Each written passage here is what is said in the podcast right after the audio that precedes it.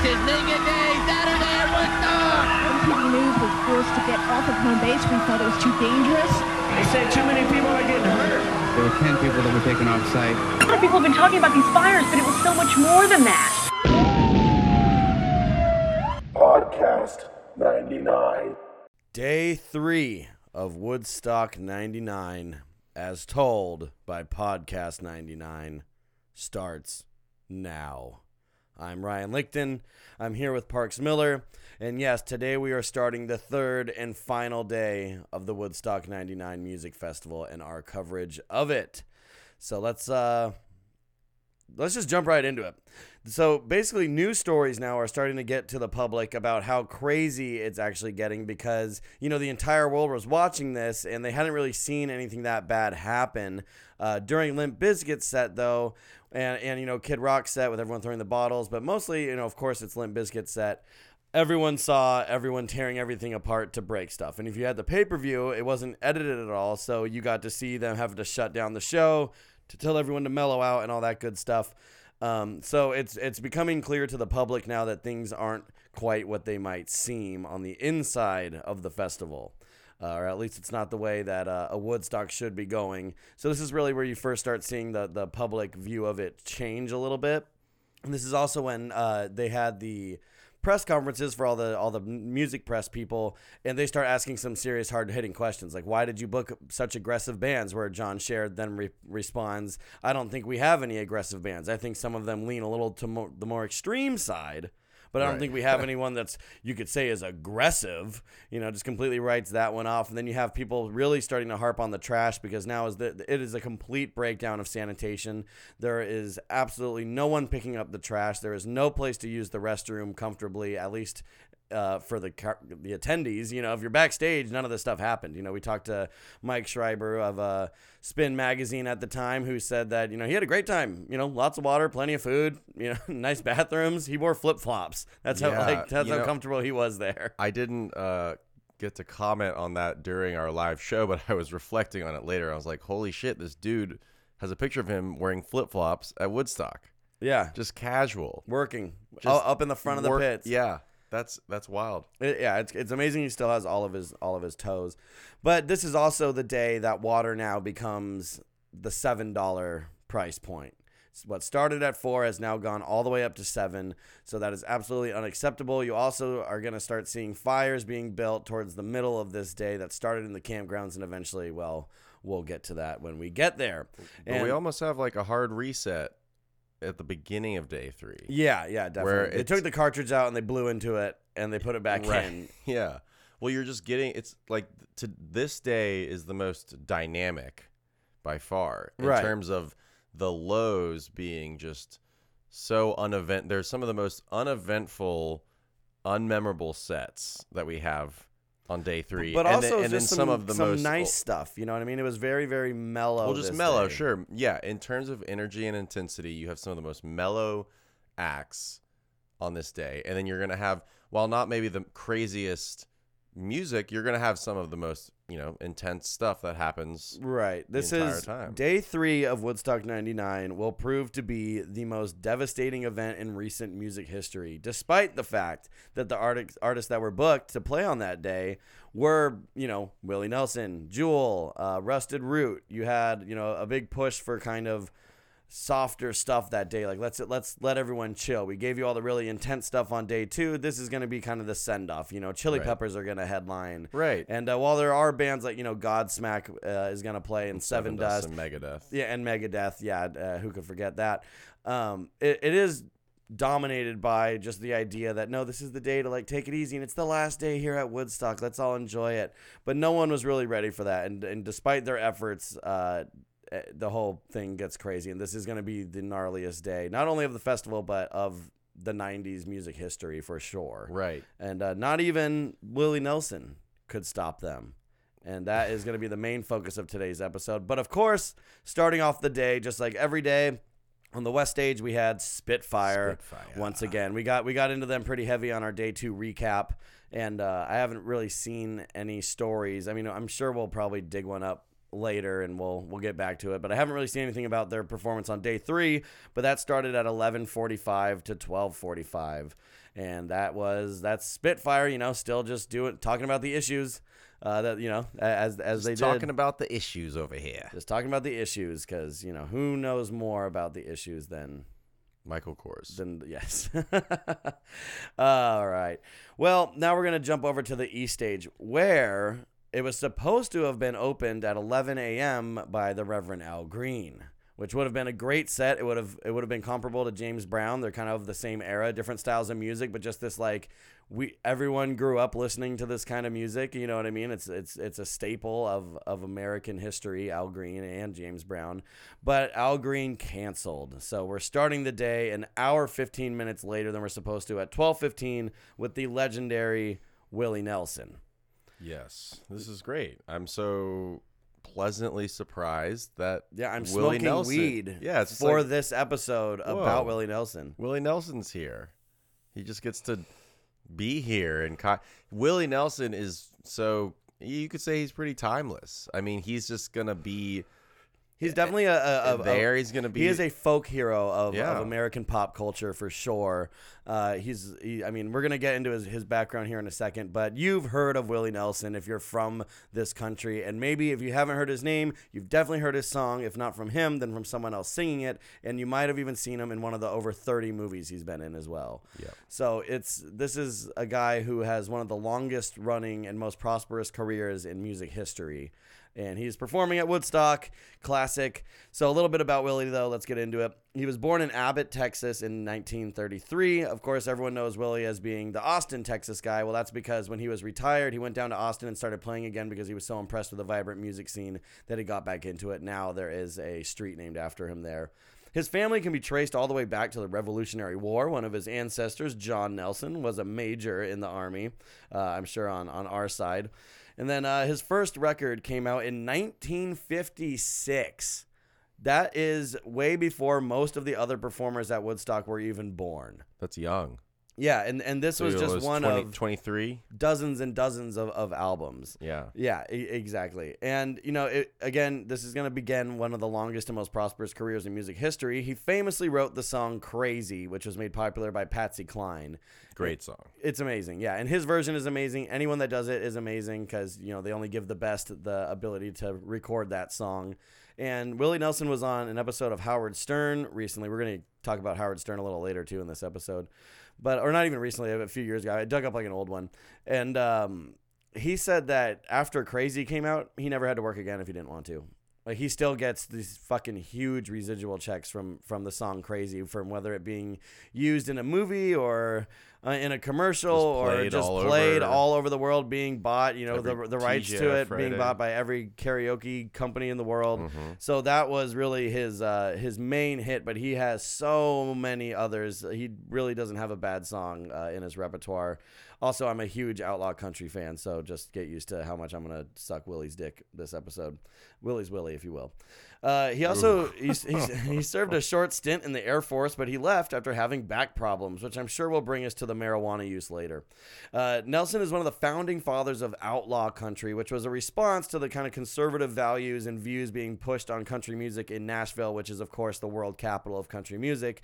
So him and, and a few others, you know, they, they started Talk, let's talk about whiskey. Let's let's let's, let's party a little bit more. Uh, wait, oh, you got some cocaine? Let's do that. I'm gonna write a song about cocaine. I'm gonna say it in the song. I might use a swear word, you know. And even though the songs are pretty and they all become these legendary pieces of music history, not even just country music, they're at the time they were seen as really like the bad boys of rock. These guys were like the motley crew of the 1950s and 60s, and even the 70s. I mean, until rock stars really be, like became debaucherous, which I would say as far as public knowledge goes, really starts with the Doors. Uh, or the Rolling Stones, and then from there you have you know everyone's partying, and you have Right. monster rock stars of the '70s. But the outlaw guys, you're talking and the about jazz country. guys, Yeah, you're talking about country music. So it, Right. there's a, there was definitely a a much bigger uh, you know there's a different set of rules going on, and I, I would it's say it's a lot more conservative. There's a lot of faith-based stuff, right? You know what I mean? So I mean, to be that bad boy is a lot more detrimental than to be a rock star and be bad. Well, because I mean, because rock and roll was definitely, you could say, you know, founded on rebellion and kind of doing something that your parents don't like. whereas country just kind of had much more of a history and much more of A like down a, uh, home- and a conservative. There was there's, there's always been that push, a very strong push of country music to have a very conservative background, just kind of traditional, Right. Staying to your roots, be- you know, right? And so for them to be doing that kind of stuff and talking about the seedier side of life, which you know to them was reality. Right is- and you know talking about like like instead of just like being sad and oh i miss you it's i'm gonna try and drink this memory away and then you have songs like you know there's a tear in my beer Right. things like that and so you start seeing then then that, that i mean they changed everything willie nelson you know and along with like johnny cash and, and a few others he, would- he would later go on to start a group called the highwaymen Right. they're incredible and that was all other outlaw alumni kris kristofferson johnny cash waylon jennings who is arguably one of the most real outlaw outlaw musicians that has ever existed. The guy if you were to slice open his belly cocaine would pour out. I mean Right. like, like a beanie baby full of drugs. Um, and, And i mean johnny cash too. I mean the pill heads. I mean all these guys they partied so hard. And, and now, you know, that's kind of one of those things that, yeah, singing about like I got too drunk or this or that, that has become its own country cliche because it was Right, so yeah. popular and influential that Well- it, it, it, it was like a complete shift in, in country well, it's music. like one of the things that we've always talked about with Woodstock 99, and we, we really got into this at the live event, and we're going to put that video up soon on our Patreon, it'll be available for all subscribers on all tiers. So you can literally just send us a dollar one time, and you can watch an hour and a half event where we showed all these clips. We go through the entire festival. Um, but the one theme that we always come back to is you can't replicate real shit. You know what I mean? If someone, if there's like a true, honest message behind something, or it's a real movement that started organically because of the reaction to the things that were going on, and then you try and make like a, a model version of that to, to sell, Right. you get this blown out like frat country stuff that we have nowadays where every song is about beer and it's almost like an ad. Like, I mean, how many fucking new country songs say the word fireball in them? Right. You know, whereas, yeah, back in the day, these guys were truly the outlaws of music and they lived their lives like that. Um, but I'm going to give just an immensely abridged version of Willie Nelson's career and importance. And I'm going to jump to my favorite fact about him, which is in 1990, the IRS seized almost all of his assets platinum records, instruments, memorabilia, jewelry, weapons, you know, all, all sorts of things that country legends have. And they claim that he owed the government upwards of $36 million.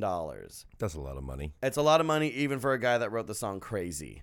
And so he, you know, fought against it. And basically, what happened was in the 70s and 80s, he had made a bunch of bad investments that flipped on him. Probably he was getting taken advantage of, or just made some some bad choices, and uh, ended up having to owe the IRS for all of that. His attorney brought it down to 16 million dollars. That later got it brought down to six million, which Willie still wasn't happy about. And he wasn't even really active at this time musically. He was doing, you know, uh, a couple albums here or there. During this time, he released tons of albums. He released a jazz album. He released a reggae album. He released all sorts of stuff that was getting kind of crapped on by the fucking critics because they're like, this isn't Willie Nelson stuff. But he was just trying to make a quick buck so he could pay off this fucking stupid debt. And also started touring relentlessly, and that would bring him all the way to the East stage at Woodstock 99. And didn't he have a? He released an album though before we get the, the IRS tapes. Who will Right. buy my memories? Yes, who will buy my memories? which is uh, that's just like a fun little cynical thing to call your album, the IRS tapes. Yeah, and he also held like an auction for like his personal shit. It's uh, it's it must have sucked.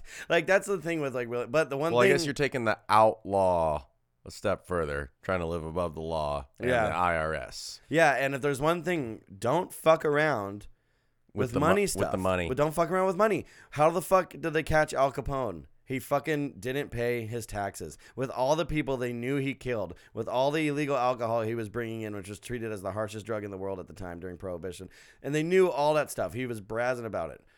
Doesn't matter because you fuck around with your taxes. That's what they're gonna get you for, and it's indisputable. And Quickest then, way to get pinched. quickest way to get pinched right to the fucking heater or is it the cooler a heater is a gun the cooler is prison i'm still talking like this um and he and uh, al capone I, th- I don't i'm just gonna say this and then i'm off al capone i promise but he died of syphilis in prison uh, it drove him crazy syphilis can kill you uh, believe it or not, folks. So go and get that shot. Um, so and also, yeah, he Willie Nelson's been in over 30 movies. He was in Half Baked, famously. Uh, one of my favorite roles of his is in the little known Toby Keith vehicle called uh, Beer for My Horses, where he plays a detective out of work who's too old for this shit. But they have to catch a serial killer that's loose in their small town, and uh, they they sing the song together: "Whiskey for my men and beer for my horses." Right. And so he, yeah, uh, half baked, right? Yeah, he's in half baked. So, uh, yeah, I mean, most people know it's it's a it's a bit of a joke, but yeah, he was a huge uh, marijuana legalization. Well, that's the thing. Advocate, he, he- activist. He was an activist for a lot of different causes. The main one, though, that he became really known for is the legalization of marijuana. Right. But again, let's put it in a country music background. It's different when you think of. I mean, it's pretty easy to think of, uh, say, j- jazz or rock, and you and Right, there's or this heavy or rap, you know Yeah, right. But it, but I mean, shit, like rap wasn't, you know, even really a genre when he started Right. Yeah. making Lu- It's music. it's it's rumored, folks, that Louis Armstrong may have invented the blunt. Right. Well, I think didn't Louis Armstrong he was gonna name an album Ganja. Um, he loved the stuff, but again, you don't have too many just mega country stars that are like, "Yo, weed is cool," because Well, and because even you got to remember that there's, there's this right. yeah, there's this whole country music thing, and I mean, even within the outlaw country community, weed, you know, was seen as uh, a hippie's drug. Right. You know, the you don't we don't do that. We'll do cocaine. I'm, I'm we'll sure shoot off guns in our bus when we're high on pills. I'm sure he had a friend in Billy Joe Shaver who I have justification Oh, for yes. talking about during the set. Who, uh, you know, kind of the uh, the missing outlaw who just he took too many drugs to even. They were like, His- "Oh, you're a little a- too messed up for he us." was featured on Tales from the Tour Bus, right? Right, yeah. And that's a great. Oh, he blew off his finger or something, right? Or cut off his. T- Uh, he he might- lost some kind of an appendage. yeah, I mean, he he shot someone when he was 69 years old. Like it was like seven or eight years ago. He said, "Where do you want it? Where Uh, do you want uh, it?" Yeah, well, another great uh, Billy Joe Shaver story. And again, folks, if you're anything like us and you love hearing about just pop culture history, check out Mike Judge's Tales from the Tour Bus. It's seriously some of his finest work. But yeah, in the in that particular episode, they are crossing the border into Canada, so they take all their drugs and all their guns and they put it in a box and they bury it and then they mark where they, they put it and then they go and they play in Canada and when they come back none of them could remember where it was so they spent like three hours digging like a billion holes Yeah. in the fucking countryside and they just gave up um, which is fucking Christ. hilarious I mean, this this is almost a Legends episode of Woodstock, except for the fact that it's just that Willie Nelson is a legend. Right. The actual Willie Nelson at Woodstock is not a legend of Woodstock 99. E- but exactly. we we are going to spend some time just because there's there's just so much good stuff about the yeah and you know this this set seriously if you're just cleaning your house or whatever or like if you and your buddies are chilling on the couch or you and your girlfriends are just hanging out and you're like you know you guys are fans of the show just throw on willie nelson at woodstock 99 Yeah. because it's nothing you need to pay attention to. It's just a nice soundtrack. Every once in a while you'll look up and you'll be like oh shit that's funny. But it's Mhm. not like it's just like a good sounding good time. It's willie fucking nelson and everyone there was so excited to see him. But the one thing i want to go back to really quick about marijuana within country even within the outlaw country is it really was still demonized. It was seen as something they didn't do whether because you know it, of the anti-government implications or just the kind like the kind of dudes that were doing it but that's why like you see country and bluegrass like that's why the grateful dead arguably probably the biggest hippie band ever their roots are in country and and, and, and Right. you know what i mean so Mhm. like all these guys like while they were against weed all the people smoking weed loved all them Yeah, you know of course. and Well- willie nelson is the perfect blend of both and he has risen to the top and also mind you music. willie's still alive He's yeah. I He- mean, he's I, outlived everyone else Right. I mean, I, I saw him with my family uh, maybe like 2005 or 6 and you know at the time I was I was using marijuana regularly. Uh, but but of course I was in high school so you know there was uh, my folks didn't know but I remember uh, my sister we all went and uh, we go to the show. Great show. Uh, but then we just like we smell like heavy clouds coming our way. And uh, I just remember my sister, I mean, she was like 11 and she was just like, ew, like, what is that smell? Like, that's she that was, loud baby that's was, that big gas like, genuinely, like, grossed out because, you know, sometimes it smells like skunks and that's not the best. You know, it's it's the only the Yeah. association of what it does to you Okay, that makes it smell good. I've been smoking weed nonstop for like the last I don't even know how many fucking years now. And when someone comes into my place of work, my day job, Yeah. because we do this in the deep dark hours of the night when no one can find us except for all of the people that obviously have been listening or took you know saw one of our, our ads or something and uh, now all of a sudden there's like four or five different woodstock 99 podcasts coming out but none of which have done the extensive research we have done and still have left to do i'm going to never let this go but but it's okay. It's a festival that millions of people watched. There's 400,000 people there. I'm sure we weren't even the first people to have a Woodstock 99 podcast. There was another little known one that has since stopped producing stuff. And what they would do is they would watch the sets one by one, but just record their like live commentary over it, which we have on our Patreon, a couple of those. But you know, we're we we collect Start to finish, artifacts. baby. We're yeah, start to finish. Start to finish, yeah. talking to survivors, all the, all that stuff. Yeah. stuff. But I I You talking about, digress. you were talking about your your usage. I, I digress. Yeah. So when someone comes into my place of work and they reek like weed, I hate it. it's And it's- I it's- probably reek of weed. yeah. Like if I can smell it, it's like, bro, keep it fucking cool, man. Right. Yeah, yeah, yeah. Oh yeah, I was out, I was working and we all took a lunch break and one of the dudes came back and smelled so bad. I was like, dude, you gotta just like invest in a little some sort of spray, some Axe. I don't know what it is you need to do, but you should cover it up. Yeah. Just in- Axe. it oh, just God. No, no, moments. that's nothing's worse than fucking a guy that is hot boxed, covered in axe. Please, dude, that, that Whatever you- smell might whatever you- rival the Woodstock 99 scent that everyone we've talked to says, I just remember the smell. I remember the smell. Well, regardless, the whole point of my story is that our entire family we lied to my sister. We didn't tell her what the smell was.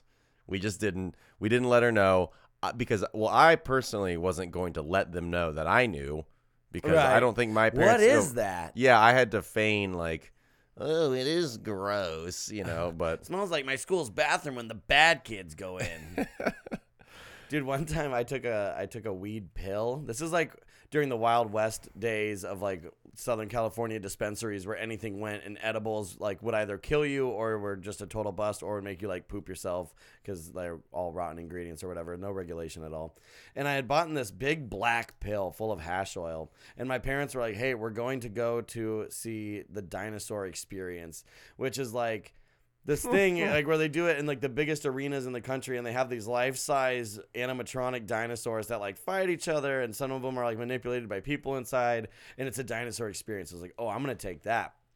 I took that pill and nothing really happened at all but when i got first. home i took a dump and it smelled like i just straight up smoked a blunt in the bathroom and my dad was like what is that like everyone's like like what is that like did you have weed on you i thought i thought you said you don't smoke marijuana and i was just like i don't it was literally my doo-doo it just smelled so bad of weed it was loud it was that loud gas yeah, that doo doo weed. yeah. All right. So let's right, get into the had our- set now. yeah, Yeah, yeah, we, we've had our fucking fun. All right, guys. Like humor us every once in a while. It gets a little crazy talking about Woodstock '99. So he comes out on stage, Willie Nelson, wearing like New Balance sneakers. You know, like your dad's barbecue Yes. sneakers, the meme sneakers. I'm gonna say my one of my candidates for best dressed Absolutely. He- Come, dressed for.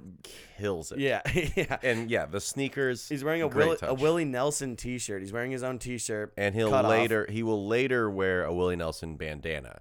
So you oh, know, Oh, yeah, yeah, yeah. So probably when he started his classic red bandana, he didn't have them, but that's you know a big part of his look. And then at some point, you know, he was smart enough to make Right. his own Willie Nelson signature. Yeah, and I'm sure you red could buy bandana. them at the merch the merch table. And he also has like a cowboy hat, but it's not it's like a rancher hat. It's not Right. like your traditional. It's not like a Mike Ness hat. Right. Like this is like a dude trying to keep the sun off of him, this not a is- guy trying to look cool. I mean, this is just a dude that's been doing it for for so, fucking long, dude. and, I- and I, I do think that I mean because it's got a little bit of that like that country slicked up s- like you know just like real sharp, but then he's got these dirty ratty New Balances, and for him, it just works so well. it worked. Well, it really is one of the best. He's dressed. probably, and and we'll have to dig into this, and we'll we'll bring it back for our recap probably. But I'm gonna say he's probably the oldest performer next to James Brown at close. Woodstock I mean, 99. this is this is one of the few performances that is just completely not related to 1999 in terms of style or influence.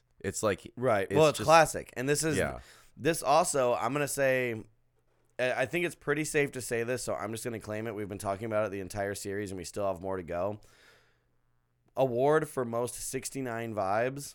Willie very si- Nelson. very 69 yeah I'd say more I'd than say. anyone else. This is the closest anyone there got to being at the original Woodstock. No, he didn't play, Right. But that's that's what they were going for. between him for you know between him and George Clinton, I would say definitely Yeah. one of those two. yeah, definitely. Oh yeah, George Clinton. Yeah, yeah, yeah. You know. So man, God, we've been doing this for a long time. He's also Right. wearing uh Steve-O glasses.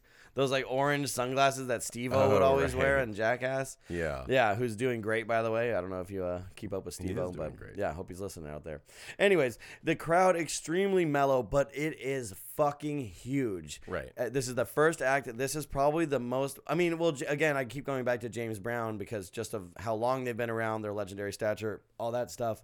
The- I mean, this is the biggest first act crowd that we've seen Right. ever. It is packed, and it's also like very obviously much older people, Mm-hmm. and it makes you wonder like where were you all at the rest of this time. But then you know you have acts like Mickey Hart and yeah Parliament, you know Funkadelic and stuff like that. So and There- you know, there- again there- James yeah, Brown. I mean, so- there's many sides to the story, and obviously we're picking you know some of the more juicier bits. But I mean, I'm sure that there were some older people that kind of 'cause also you, on- you could you yeah. could you could jump from you know the more like 69 vibes the entire festival, and then probably leave early and not yeah, like they probably if you're saw not- Dave if Matthews, you're not- Bruce Hornsby. if you're not there, there, if you're not going to all those those uh you know nu metal bands and you've kind of got your mindset i'm gonna go see dave i'm gonna go see willie Maybe I'll know- go check out the emerging artist tent. Maybe I'll go fly a kite. you know maybe, I'll- i'm not gonna stay up till ground. 5 a.m Yeah, yeah. Let's you come know? back. Yeah, because yeah, that's you just yeah. you kind of have your mellow vibe Well, totally, and also day three. If there was gonna be, if there was a day where some, where an, like an older person or someone that was a little more mellow was gonna buy a ticket and plan on just going one day, it would have been this day. You were gonna have Jewel, we're gonna have Elvis Costello. You know what I mean? So it's it's this is the day to come, and you know we just had Brian, you know, or we're going to have Brian Setzer Orchestra Mm-hmm. c- coming up. I mean, so there's like a, a big market on this day for like 69 vibes, or at least a safe space for uh, grown adults who don't want to fucking break stuff and squeeze, you know, and go blind boobs and go blind and take ecstasy and Right. end up in the med tent.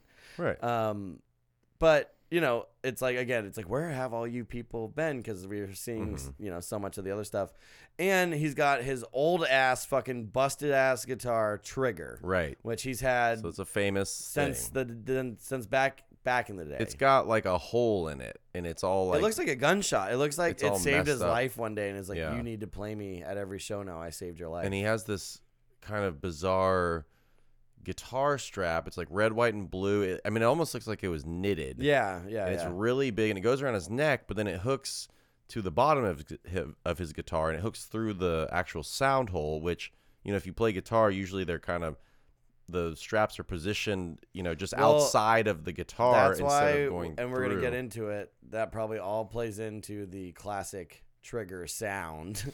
right. So, yeah, I did want to play a clip um, because when he comes in, he comes in hot.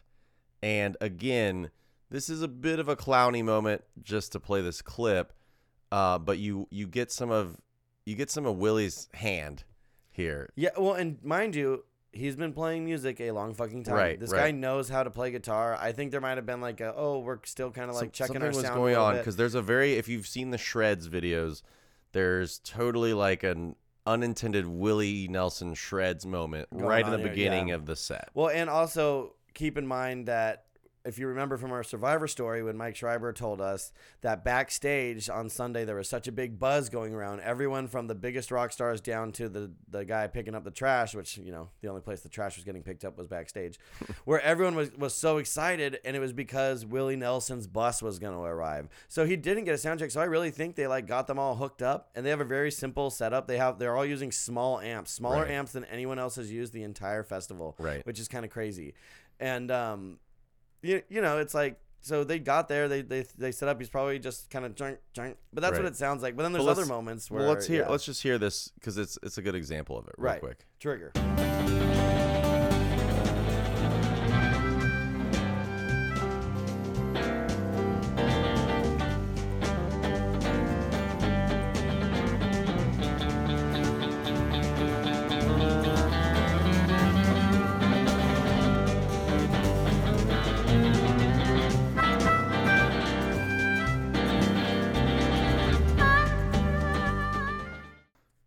So there you have it. So my theory is in part, it, it, sounds it sounds a bit strange. I mean, in part, I think because it's Willie, you know, and so it's his guitar.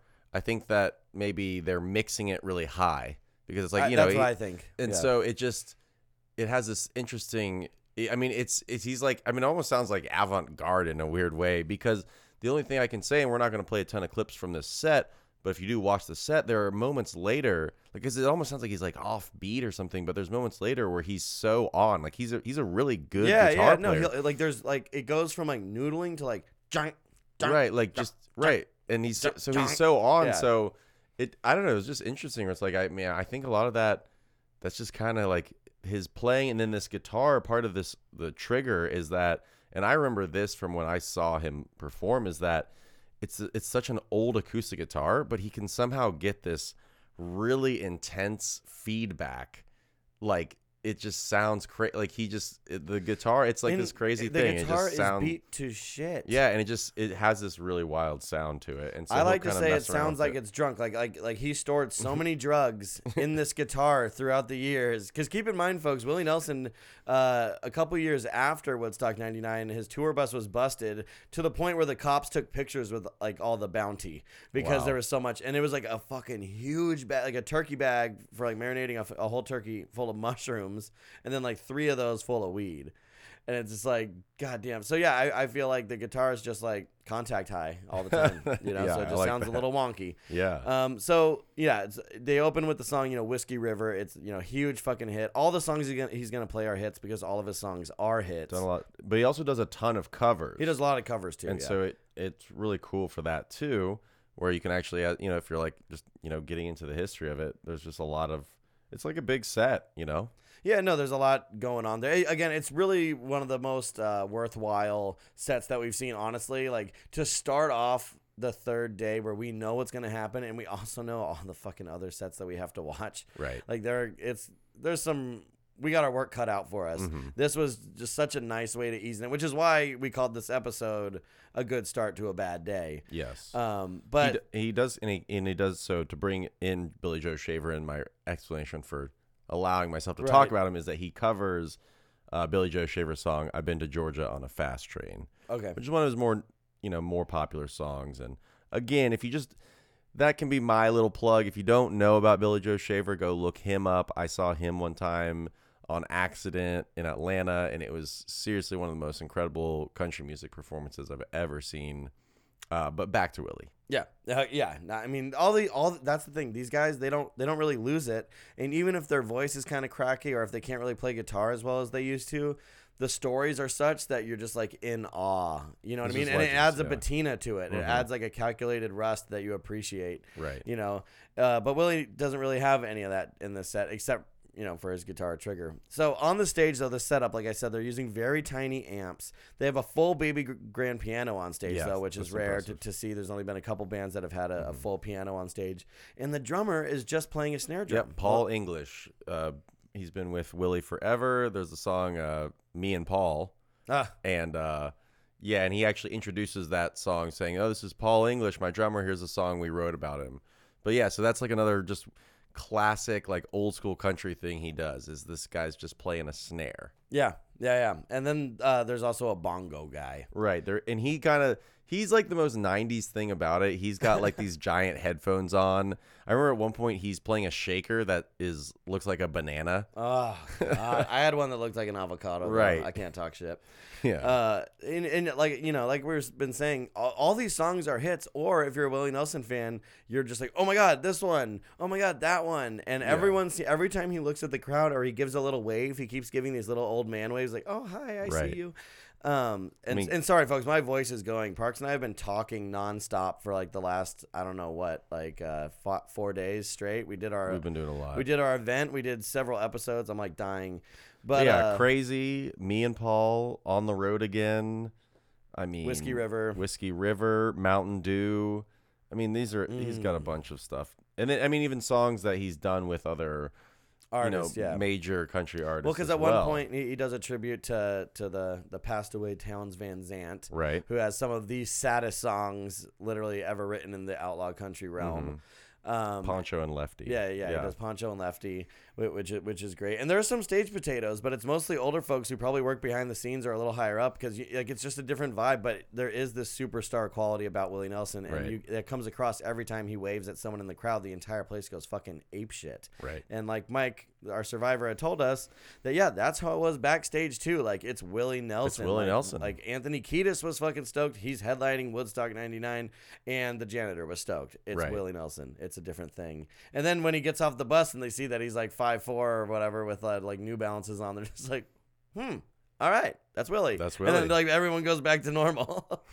yeah, which is really funny. And he, w- when he plays, "You're Always on My Mind," it's like it's one of the most somber moments of, Mhm. of the festival. It's just like everyone's quiet. Everyone's quiet, and it's it's really it's a far cry from what we've seen so far. You know what I mean? It's so it's such another world.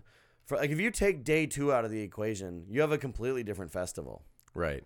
Like it, it's wild. Like if we were gonna create like a perfect Woodstock, we would do like it, it would it would start with day one of Woodstock '99 because you got to still have corn. Mm-hmm.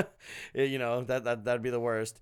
Uh, you know, or, or as uh, the most intense, and then it would be day three of Woodstock '99, and then maybe the first day of the original Woodstock. Yeah. Yeah. Pretty good, pretty good. Uh, yeah, and uh, there's lots of Texas flags in the audience. He's you know he's a hero Signs for Austin. Yeah. Yeah. Yeah. everyone loves him there. And uh, the high point of the set is probably when he plays Amazing Grace. Oh yeah. Uh, the, the whole crowd's with him.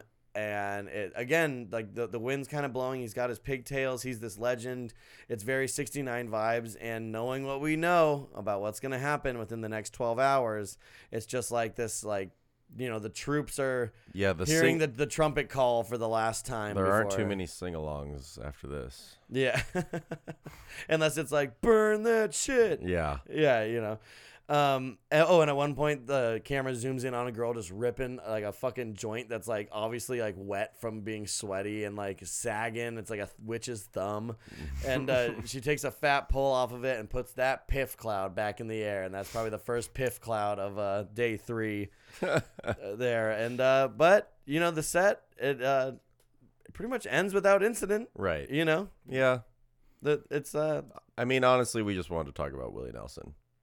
In terms of what it does for Woodstock, it's you yeah, know, it is but- what it is. It well, is and what also, is. if we didn't do that and we didn't go off on such tangents on this this particular one, uh, it'd be like ten minutes long, Right. you know, Yeah. and you guys deserve more than that because uh, I know we've been we've been lacking a little bit. All right, so here we go. We got our emerging artist roundup. These are the first acts to play on the emerging artist stage on day three of Woodstock '99. This is of course in the airplane hangar where the rave was held until 5:30 in the morning. And one thing that we found out, and I think we might we might have talked about this uh, on the day two recap is that the movies that would play in the independent film channels movie festival you know tent that they had which was held in another hangar those would start at like 1.30 in the morning and then just go on until like 4 o'clock the next day and then yeah, stop it's even like five or six. R- the really, morning. really, really bizarre. But uh, in the other hangar, it was of course the emerging artist tent. So up first we have Kirsty Golson. This is like perfect late '90s, like female-fronted poetic pop music, as as it was known, poetic pop music. And it's in the vein of like Sheryl Crow, Alanis Morissette. Uh, it even has some like Jewel aspects. It's it's very Lilith Fair, which we're gonna get into in a whole nother thing once we get uh once we get around time for Jewel. Mm-hmm. But the Lilith Fair was yeah, so it was a traveling tour of, of a music festival that was all female musicians, prominent female musicians. It was founded by Sarah McLachlan, and uh, this fits right in with that stuff. Um, and I can only find one album. Uh, I know that now from her Instagram, she works with animal shelters and is married, and it seems to be very very happy. So good for her, and the stuff's not bad. Then we have Mo Laughlin from Cincinnati, Ohio, and she recorded her first album in 1998. Uh, she's opened for lots of big acts since then, actually. So she actually kind of emerged in her own way. Singer songwriters are tricky like that. You might not know their names, but they're they're pretty successful. Uh, but she opened for James Taylor, Hall and Oates, so she's around. And this is just really good, like college chick rock, like 90s, like you know, I'm getting into new ideas. I'm starting to read some books I didn't know existed. Like, oh man, like we're gonna go to like a keg party tonight. Like, what weird plaid miniskirt do I wear with what boots? And like you're listening to this. And uh, again, I like it. It's li- it's very like Lisa Loeb. It's very Lilith Fair. I love that kind of stuff. So I'm into it. Uh, these are actually the best emerging artist bands that we've They're had. they're really trying to create like a Sunday Vibe. a Sunday vibe. Yeah. And uh, actually, speaking of Sunday, uh, I'll get to this in a second. So the last uh, one in this little area here, which again is from the opening of the festival to about I don't know uh, two ish, maybe maybe maybe one thirty. The Scoldies, uh, and this this band they released their first album in two thousand, which was called My Pathetic Life, and apparently their singer Nancy Sirianni was berated on the air by Howard Stern because she was once married to and then divorced his longtime co-host Jackie the Joke Man. I told you we'd get to some more Stern. So that's like kind of how everyone got to know this chick. Like like word came out like on the Stern show, like they'd keep saying her name, like oh, we're in fucking music, Oh, and they so- would like make fun of her, and it kind of worked. And So it, that like, was why she was called the scold. She was the recipient of the scold. yeah, yeah, yeah. Right. And uh, before she was just a solo artist, and they they trashed her shit so much that people checked it out, and then she ended up at Woodstock '99. Oh, and I know that we had mentioned that, but Willie he he shouts out Howard Stern Oh, during yeah, the set. yeah, he yeah, says, does. uh, "My friend Howard Stern." So that's the is that the second? Well, I know Kid Rock had- did it. Kid Rock and Willie. Um, I'm for, for sure those two. but people might have- Mike Ness. I, I, think don't. I think Mike Ness. I don't know if he did. I I think it was at least those two. Who, Well, who do like a personal. Howard's getting a lot of love. This is like Yeah. prime Howard era. I mean, he's still the king of, of media, as they say. But uh, this was like when he was becoming the phenom for sure. Mhm. And this band, they sound like kind of like uh, like e- either of the other two bands really that played. It's again like the female fronted like power pop, like kind of. You know, you, they probably liked punk, but you know, started writing this kind of more bubblegum stuff. Mhm. Um, you know, and, and it sounds good. And they sound like the Sundays, the band The Sundays are often compared to them, or like an American version of the Cranberries almost. Um, and that is the Scoldies. And so that concludes day three, part one. yeah, of it's a little, Woodstock it's a '99. little short one. Yeah, you know, You know, but uh, it's good. And again, folks, listen to this episode and then listen to the last part of day three when it comes out. Like, and I feel like if you do them back to back, it's gonna be like, yeah. holy fucking shit, what happened? Like, we were watching Willie Nelson earlier, and now I'm fleeing for my life. We're at the the very just just the start of a giant tidal wave right now. Right? Right. You know, right now it's just a Well, this is the earthquake before the tsunami. yeah, it's just something in the distance. Right. So we want to uh, do a, a, a just a, a quick thank you to everyone that was involved in our event. Uh, I, I know we, we talked about it on day two, but I wanted to shout out our boys Meth Syndicate. They run a uh, it's a it's an apparel company. It's really really funny stuff. They made some exclusive Woodstock '99 throwback shirts for the event, and that was great having them there. Uh, I also wanted to give a shout out to DJ Kyle Mabson of Selfies Foods and Pets on Instagram. Uh, Great he, stuff. He, he also makes uh, our podcast 99 collages that you see on our page and uh, all that good stuff. And it was really nice for me to actually, you know, meet these guys in person. So Yeah, Parks Parks has been here for like four days. I think I kind of wore him out, but uh, he Hey, fucking, you, I'm still here. We're in the war room. He's he's not wearing a shirt right now. It's so hot in our studio, unfortunately. But we do this for you, and also it's kind of a character study into Woodstock '99, like warm beer, like shitty weed, sweating my ass off. You know? and listening to uh listening to some music that I haven't listened to in a very long time. Yeah, you know, getting into getting into Woodstock. So uh, we also want to plug our Patreon real quick, patreon.com slash culture dumps. We're getting ready to put some new episodes up there. And also if you haven't checked it out yet, we have some commentary tracks like we did Buckcherry, for instance, where you can watch it along with us. Uh, almost like we're in the room with you, eating all your food, crapping in your toilet. And uh, we also did like the complete timeline of Woodstock 50, which is now incomplete because the story goes on. Just to give you guys a quick uh, reminder of where that is. Uh, the, a news story came out today that says uh, open for any options. Woodstock 50 desperately trying to find venue after unanimously all permits have been denied by everyone that they've applied to have a That's- permit from. That's that's really desperate. I mean, that's that's just like when your friend is just like, yeah, I I, I would I should just have them. I'll we'll do know, it at Zebulon where I'll- we did our I'll event. date I'll just tell whoever. I'll book it. Fuck but it. you can't just do that with a music festival. You can't just, yeah, we're, we're we'll do whatever. Yeah, we're, op- yeah. we're open to I'm op- all options. Whatever I gotta do, I'll take you can what you I can, be open to all options when you and a couple of friends, you know, trying to figure out what to eat, and you want to Yeah. you want to bow out because you know the other two friends are opinionated. They're I'm gonna, open to options. Whatever. Yeah, I'm open to all the Korean options. barbecue. That's cool. Yeah, not, not, not, not- not when you're trying to plan a music festival. You can't just say I'm open to all the options. Yeah. I mean, you can bec- when And- what you're saying is that please, if some sort of patch of grass will well, let us be here, if like if a plot of dirt will let Woodstock be here, we're open because we're technically supposed to have Miley Cyrus play on our on a dirt spot somewhere. Yeah, oh, it's it's Um, insane. and just just for reference, folks, we're recording now. This is today uh, is July seventeenth. Next month on the seventeenth, it will be the second day of Woodstock 50. So that's how close we are with them still scrambling to find the stuff with the money still held up. So yeah, check out our Patreon, patreon.com slash culture dumps. Thank you guys so much for listening to the premiere Wa- podcast is about Wavy Woodstock Gravy 99. still alive? Maybe maybe Yeah. they should just you know, they could call it Woodstock 50 and they just get Wavy Gravy to do like one set. But he doesn't do his set. He doesn't even play. Let's just that's all I'm saying is it's just going to be him. You just go You hear him talk. all you need is a you just need like a like a low you know those little parks that are in the middle of a city Yeah. it's like Yeah, you know, city takes- park. yeah Yeah, just know have, wa- have have wavy gravy you know Oh my god. Yeah, then we can all eat wavy gravy and uh, you know, then we'll wave you goodbye. Just like we're going to do right now, guys. so if you went to, worked at, or played Woodstock 99, please contact us at podcast99official at gmail.com or on our Instagram at podcast99. We'd like to thank Gray Holger of Contradict Sound for all of his technical assistance. I feel like I might have left him off of one, and I am deeply sorry for that, Gray, because I know you have to hear this. All right, guys, we will see you at Woodstock.